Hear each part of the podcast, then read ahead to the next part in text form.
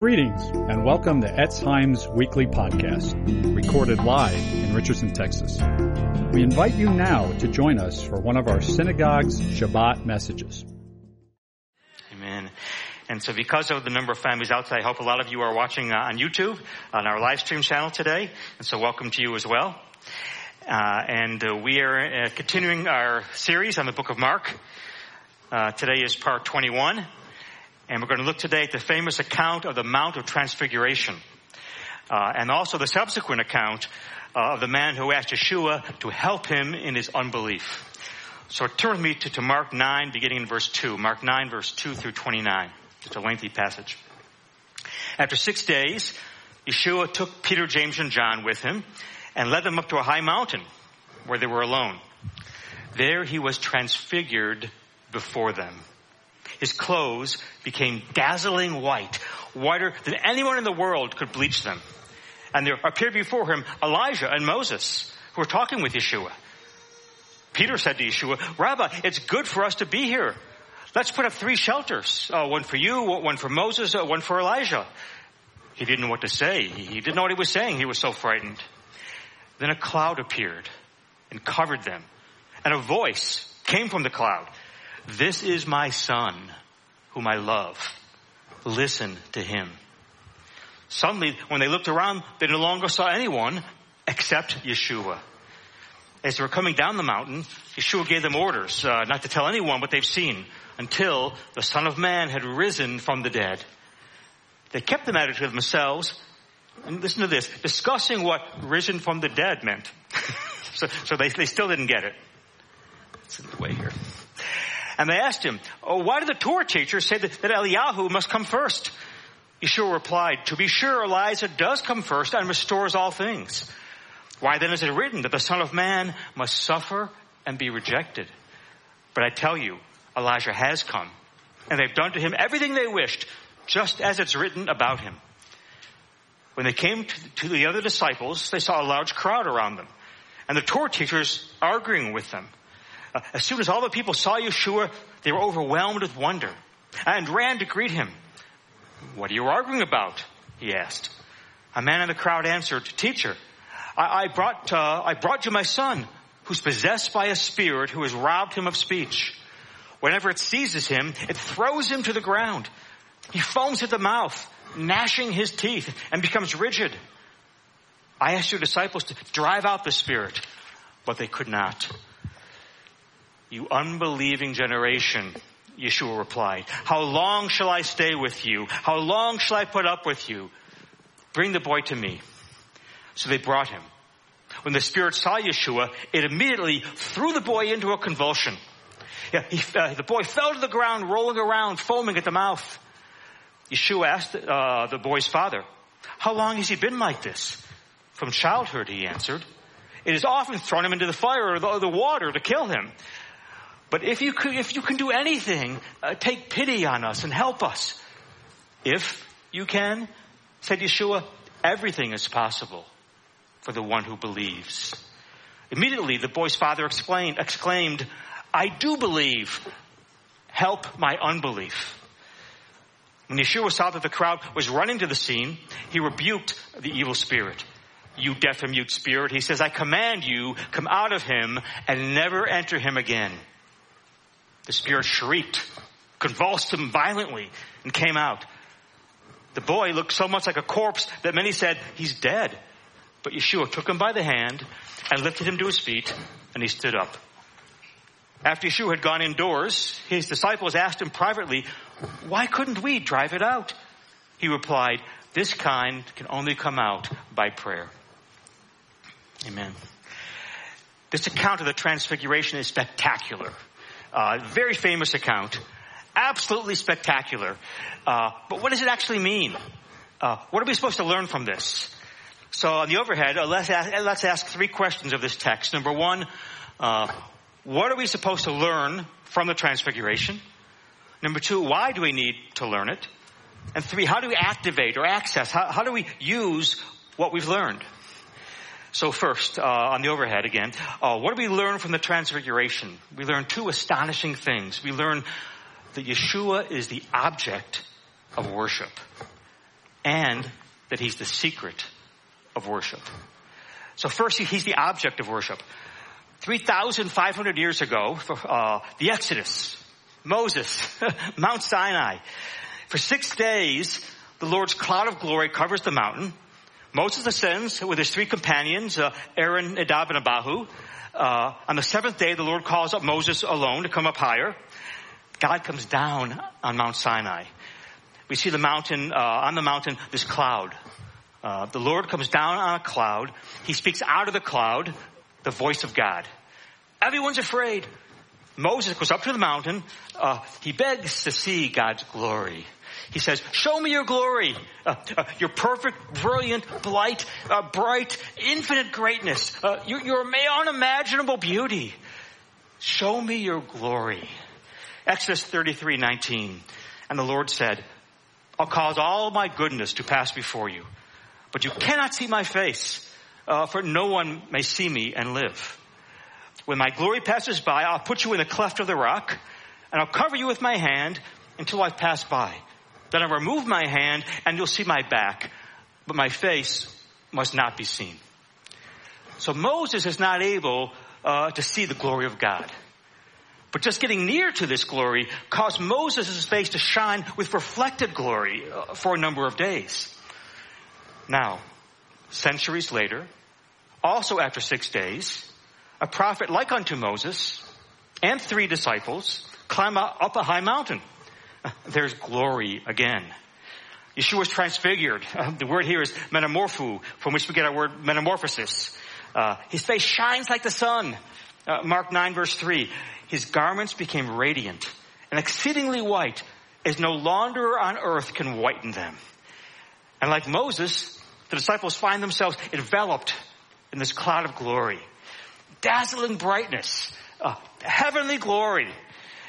Uh, like Moses, they hear the voice of God speaking out of this cloud. Like Moses, Yeshua begins to radiate the glory of God. And who should they encounter? Well, well on the mountain, but Moses himself uh, and Elijah. Elijah, the only other person in the Bible to ever have ascended Mount Sinai to hear the voice of God speaking to him from the top of the mountain. Elijah now also appears on the mountain.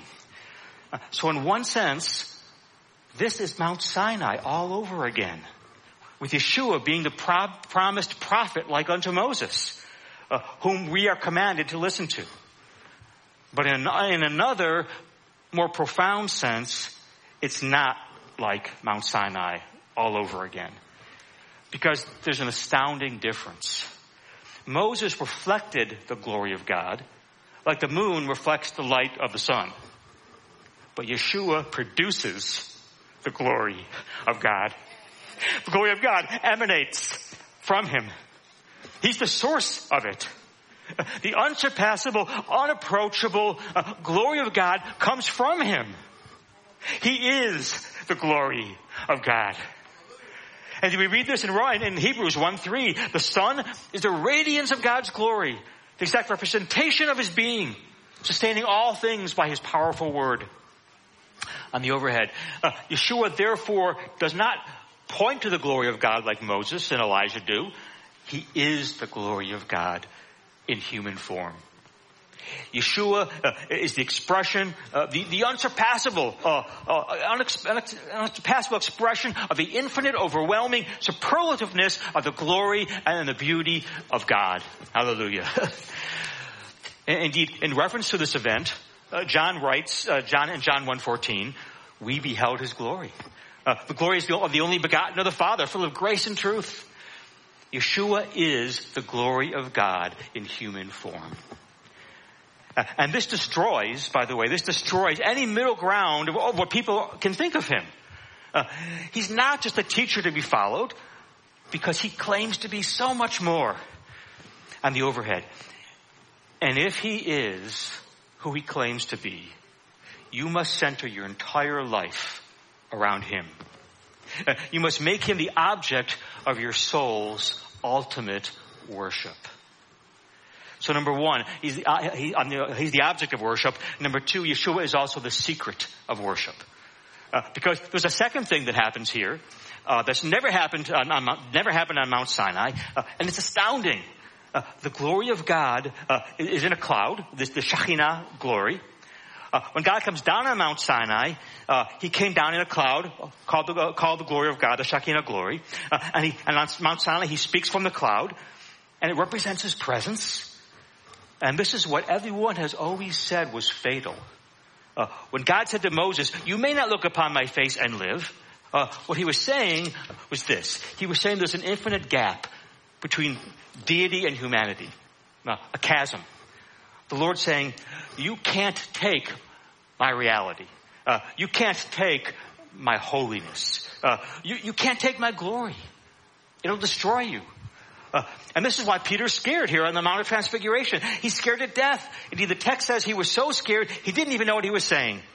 Uh, he's scared to death. He says this in Mark 9 verse 5. Rabbi, let us put up three shelters. Uh, one for you, one for Moses, one for Elijah.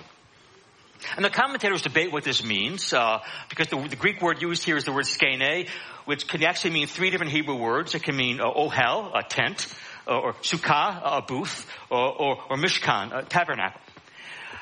The festival of Sukkot uh, uniquely symbolizes the Messianic era.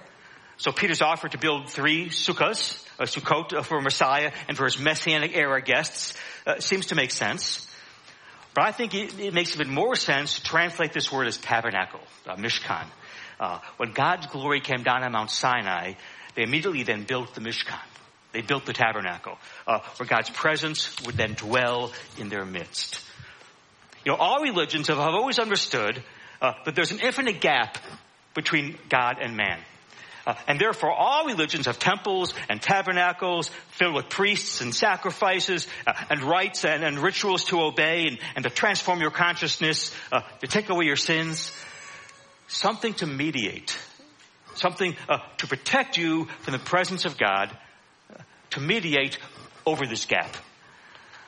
And so, what Peter is actually saying is, I need something to protect us. I need a tabernacle. Uh, we need to set up these sanctuaries to protect us from the presence of God. Uh, and then something shocking happens. Uh, something shocking uh, because we're told that, that this cloud appears and envelops them. Uh, the voice of God comes from within the cloud. This is the Shekhinah glory of God, the glory cloud. Uh, and the voice of God says in Mark 9 verse 7, This is my son whom I love. Listen to him. And they didn't die. They did not die. How can this be? Uh, and here's the answer. The next verse, Mark 9 verse 8. Suddenly when they looked around, uh, they no longer saw anyone with them except Yeshua. Moses is gone. Uh, Elijah's gone. They saw no one but Yeshua. Yeshua is not just the God on the other side of the gap. Yeshua is the bridge over the gap. Yeshua is the temple and the tabernacle to end all temples and tabernacles. Because he's a sacrifice to end all sacrifices. and the priest to end all priests. Through him, the infinite beauty and glory of God uh, can envelop you without destroying you. Because when the, when the cloud came down, uh, it wasn't just that they didn't die, but it was worship. They were surrounded by the brilliance of God. Uh, they were surrounded by, by the reality of God. They were embraced by it. Uh, uh, and they heard the glory of God speak uh, uh, of the Father's love for the Son, which is the gospel. And suddenly, uh, this manifestation of God goes away, and they realize that Yeshua is able to give them what even Moses and Elijah can't give. Moses and Elijah function as, as the two required witnesses, requisite witnesses required by Torah law. We read in, in Malachi 4 verse 4. Remember the Torah of Moses, my servant. Behold, I'm going to send you Elijah the prophet before the coming of the great and terrible day of the Lord.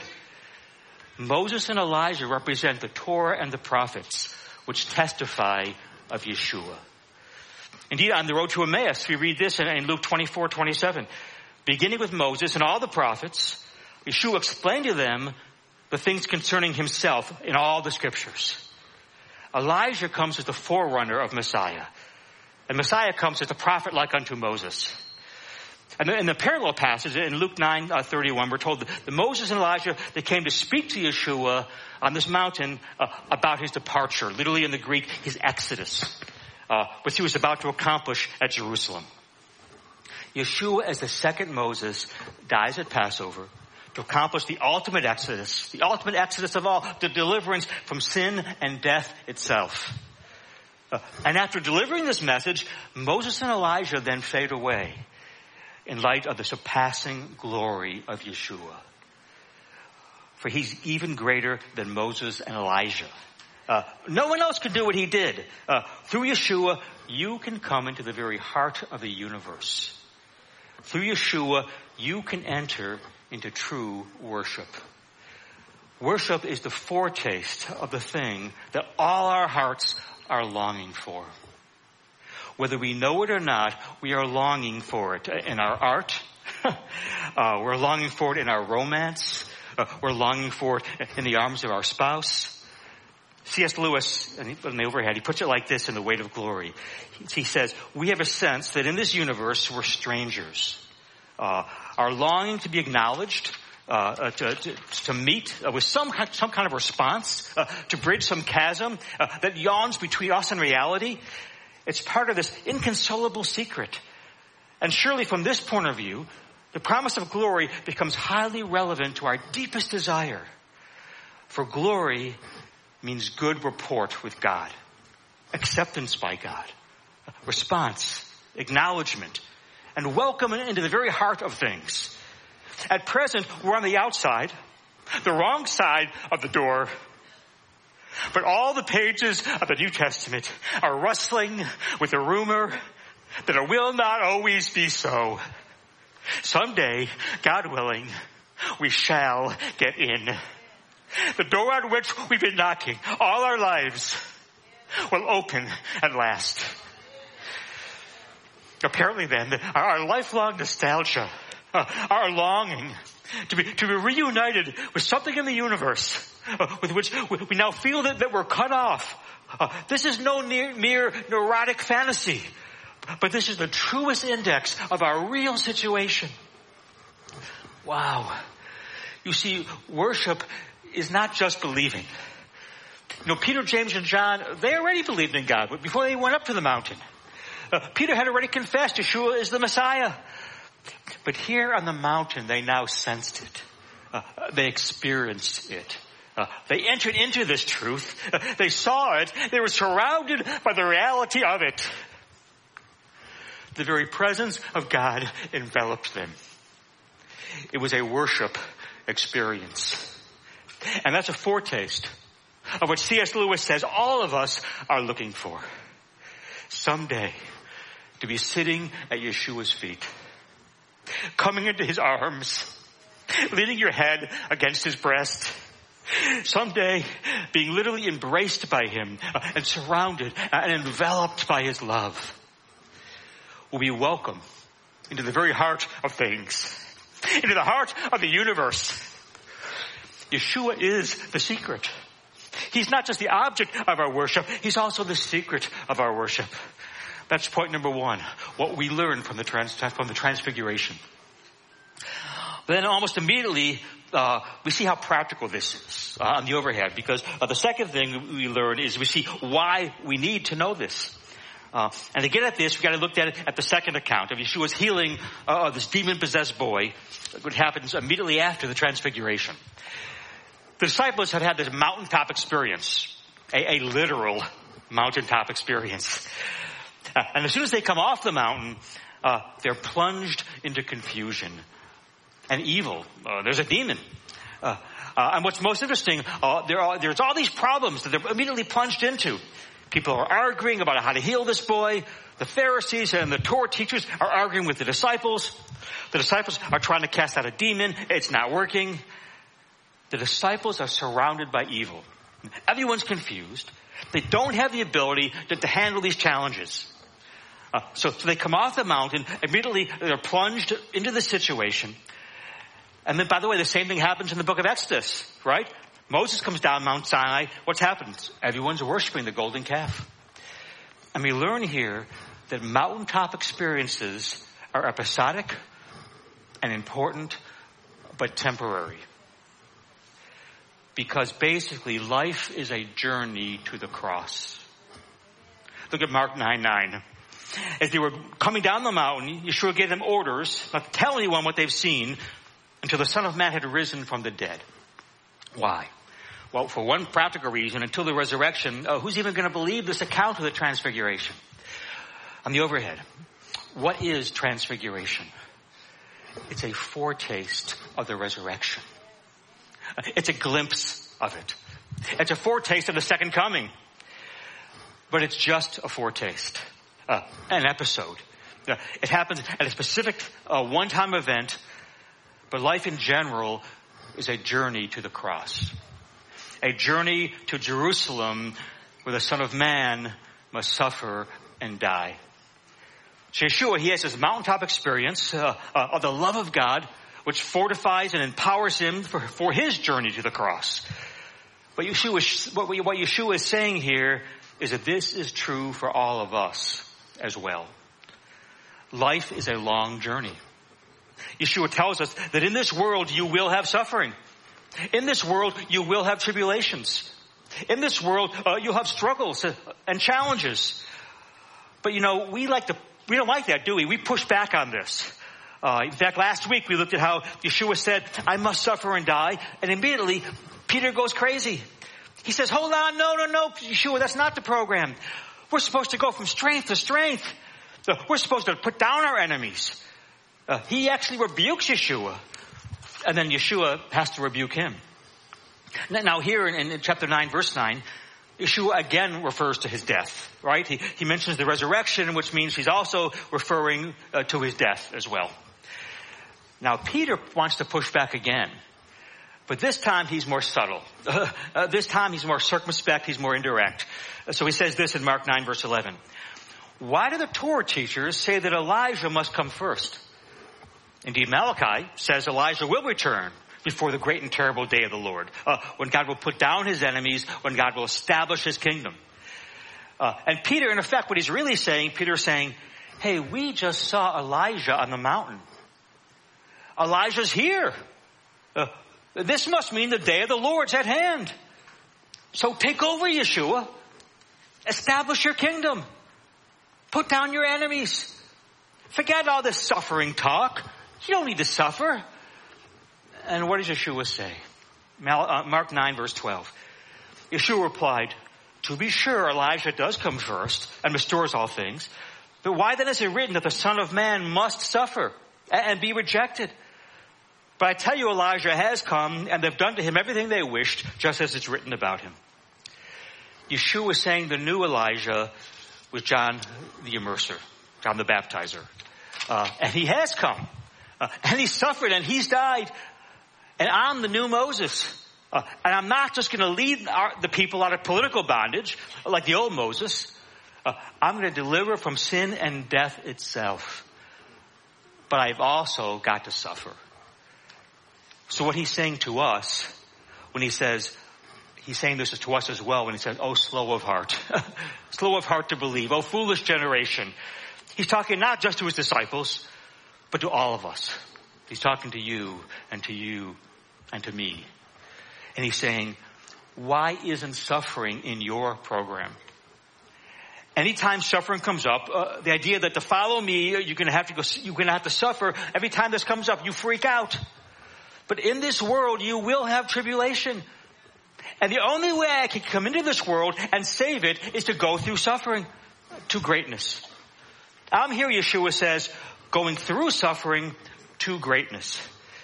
And if you want to follow me, you have to go through suffering as well as a path to greatness. But every time you see there's suffering involved, every time uh, that I let suffering happen to you, Yeshua says, you know, every time it looks like following me means suffering, you freak out. You say, no, no, no, Lord. Uh, you should never let this happen to me. Isn't that what we say? Why is God letting this happen to me? I'm the overhead. But in this world, Yeshua says, I've told you, contrary to all the prosperity preachers out there, you will have tribulation. You will have suffering. The road to greatness in my kingdom goes through the cross and the overhead. Therefore, there's only one question. Will this tribulation, will this suffering make you wiser and deeper and stronger and sweeter? Or will it make, or will it make you bitter and hard and joyless? Will it drive you closer to me, Yeshua asks, or farther away from me? Will it make you more compassionate towards others or harder and more cynical towards people? In this world, you will have tribulation. But there's a way of going through the suffering to greatness, like me, if you follow me, and then you will too. Okay, so what's the key? Uh, what will keep your tribulation and your suffering from turning you hard? And instead turn you into something great? And the answer is worship. If you come off your mountaintop experience, uh, remembering the reality of it, even though most of the time you don't have these direct experiences of glory, if you remember this, nonetheless, if you faithfully enter into worship, your suffering can help mature your faith. It can draw you closer to Yeshua. It can turn you into gold. Uh, it'll turn you into something great instead of into something hard. Now, we don't like to admit that, that in this world we'll have tribulation. We like to think that, we like to think if we're savvy, if we're moral, we can avoid suffering and tribulation. We think all I have to do is confess all known sin, uh, and live according to biblical principles on the overhead. But Yeshua says there's no greater biblical principle than I took up the cross, you must take up your own cross. The world hated me, the world will hate you. I had to suffer in order to get to greatness and resurrection, and so will you. There is no greater biblical principle. And therefore Yeshua is saying, you've got to sometimes have access through worship to the very presence of God. Uh, you've got to experience and taste my greatness. Uh, what, what, the Father has done and is doing through me, uh, through the person and work of Yeshua. You need, like the disciples, a foretaste of the resurrection a foretaste of the second coming. Um, a foretaste of the new heavens and the new earth. Uh, because your life is one long journey to the cross. And Yeshua says, if you have that foretaste uh, and you worship me in the midst of your tribulation, it'll make you into something great. That's point number two. Why we need to, why we need to learn from the transfiguration. Uh, and the overhead here, number three. Now, how can we have access to the presence of God through Yeshua. How can we have these foretastes? Uh, how can worship transform you? Three things we learn from, from this, the last incident in this passage uh, about Yeshua healing this demon possessed boy. The disciples, they're trying to cast out this demon, but it's pointed out by, by the last verse from the passage, uh, they're trying to exorcise this demon without praying. Or, or according to some versions, some manuscripts, without praying and fasting. How did the disciples think that they have power to cast out this demon on their own without praying to God for his power? We also see the Torah teachers there uh, arguing with the disciples. Only one figure in this entire scene is acknowledging his weakness. Only one figure is admitting he doesn't have what it takes to handle the, the suffering and the difficulties and the struggles in his life. That's the father of the boy. The father begs for Yeshua to heal his son, and Yeshua says, I can if you believe. Look at Mark 9, 20, 22. Uh, but, but, uh, but if you, Yeshua, can do anything, the father says, take pity on us and help us. If you can, says Yeshua, everything's possible for the one who believes. The father says, I'm riddled with doubts. Look at Mark 9, 24. Immediately the, boy, the boy's father explained, I do believe, help my unbelief. The father says, I'm trying to believe, but I'm riddled with doubts. So Yeshua says, uh, if you believe I can heal your son, and the father says, I do believe, uh, but I'm also riddled with doubt. And then Yeshua heals his son. What do we learn here? Three very important things about accessing the presence of God. Uh, number one, the overhead. Number one, helplessness, not holiness, is the first step to accessing the presence of God. Now Yeshua doesn't say to this man, uh, I'm the glory of God in human form, even though he clearly is, as, as we just saw in the Mount of Transfiguration. Yeshua doesn't say, I'm God in the flesh. How dare you come before me with your doubts? Purify your heart. confess all known sin, get rid of all your doubts, go away, uh, and when you've really surrendered to me totally and, and, worked out all your doubts out of your heart, uh, then you can come before me with a pure heart, and then you can ask for your son's healing. Now, thank God that's not what Yeshua says. Because Yeshua is telling us that saving faith isn't saying, I'm faithful, now bless me. You see, when you say, I lived a faithful life, now bless me, that's faith in you. That's being your own Savior and Lord. That's not faith in Him. But to say like this boy's father, I'm not faithful. I'm riddled with doubts. Uh, I can't muster the strength necessary to meet my moral and spiritual challenges, but help me, Lord. That's saving faith. To say, I don't have faith, I'm riddled with doubt, I'm not faithful, but help me. That is, that is faith in Yeshua instead of faith in you. And Yeshua says, when you say that, my power is released in your life. Because now you have faith not in yourself, but in me. On the overhead. Remember the absolute difference between all the religions of the world uh, uh, and, and, Messianic Yeshua faith on the overhead. Uh, religion says you give God a good record and then God owes you a blessing. But Messianic faith, Yeshua faith, says God gives you an infinite cost to himself, a perfect record through Yeshua by grace and then you gladly live for Him. Absolute difference. Totally different. Religion says, look, I'm holy, I'm faithful, I've gotten rid of my doubts, uh, now you've got to bless me, you've got to answer my prayers. But here's a man who says, I don't have faith. Uh, I'm flooded with doubts. Uh, I don't have what it takes, but I'm coming to you, Lord, anyways, and I'm asking for your help. And Yeshua says, I can work with that. Because that is saving faith. It's saying, accept me, not because of what I am, but because of who you are. So the first step to accessing God's presence is not holiness, but helplessness on the overhead. Second step is if you want to handle this journey of life, this journey to the cross, you've got to bring Yeshua your precious things, your most precious things. Even though it looks like he's, it's going to make everything worse if you do this. When, the, when this father puts his son in Yeshua's hands, he's giving Yeshua the most precious thing in his life.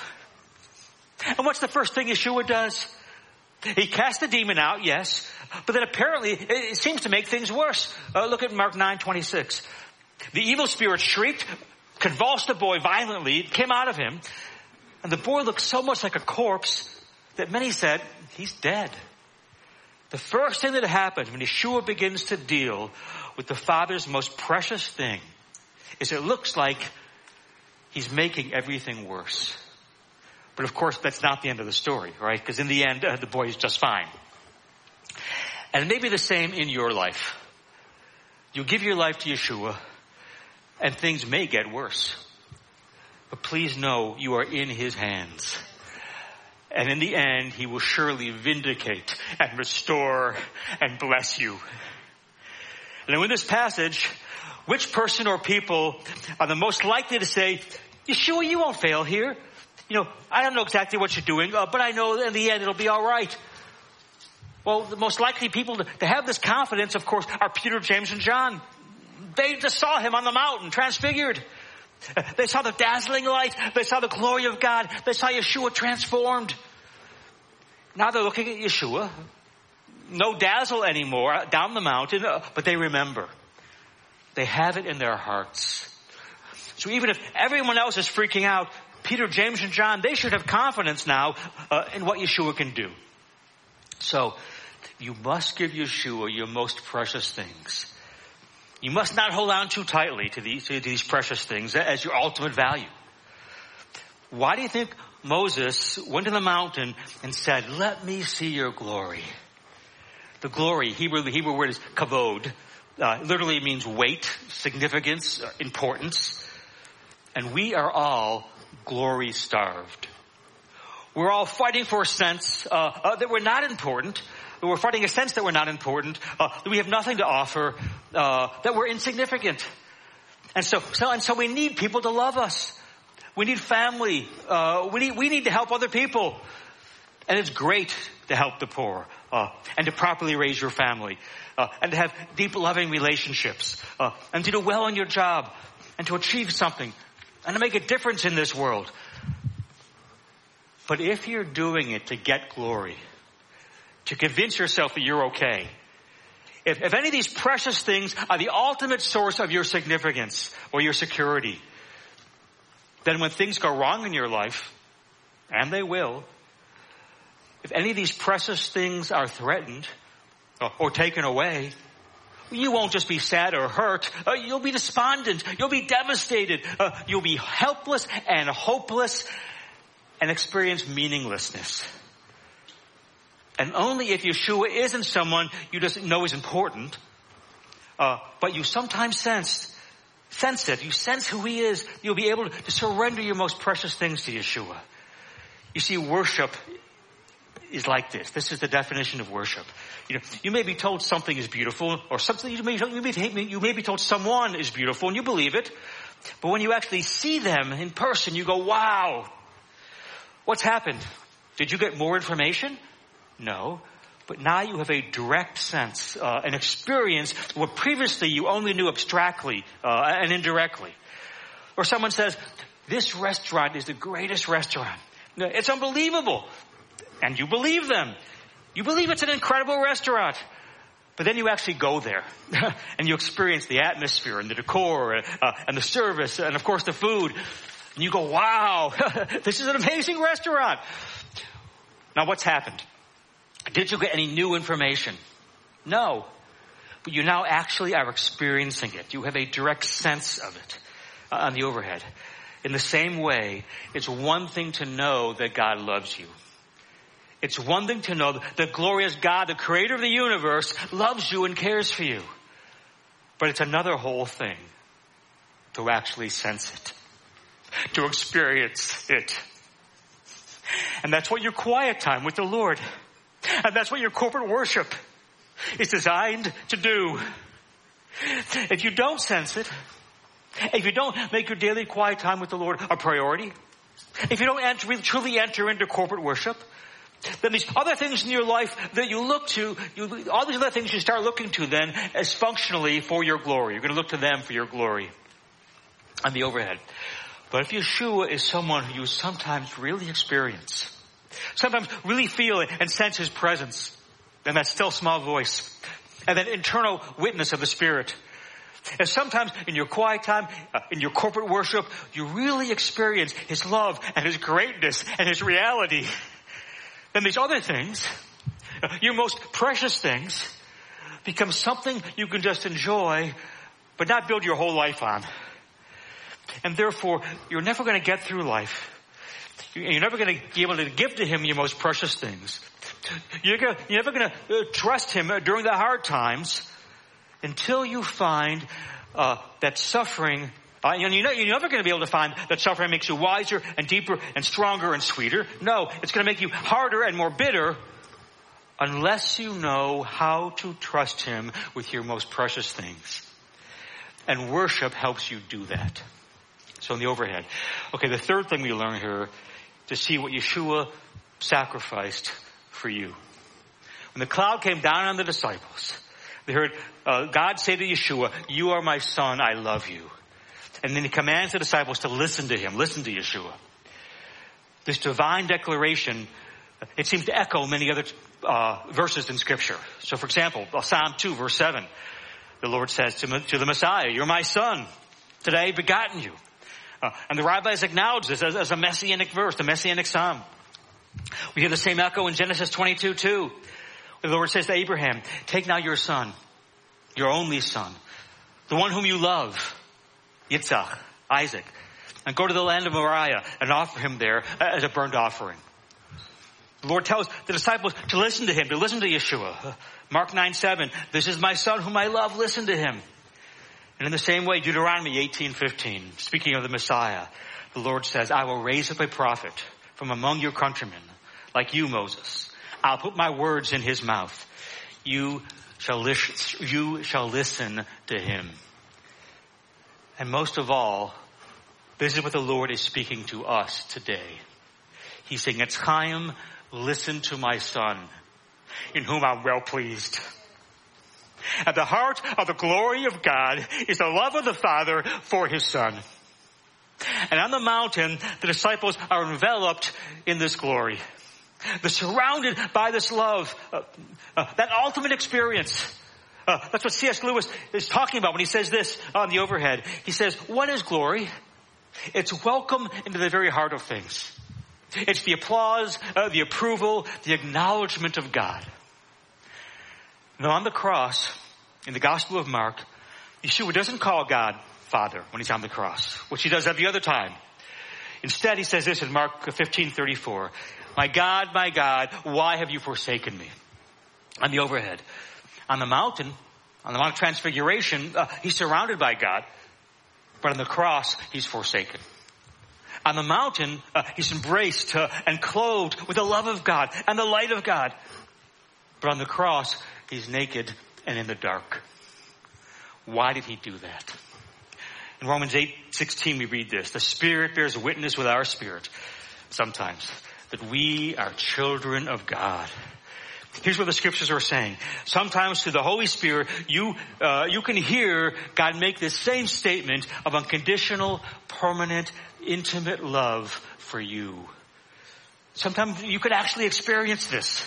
Uh, that's what the Mount of Transfiguration means.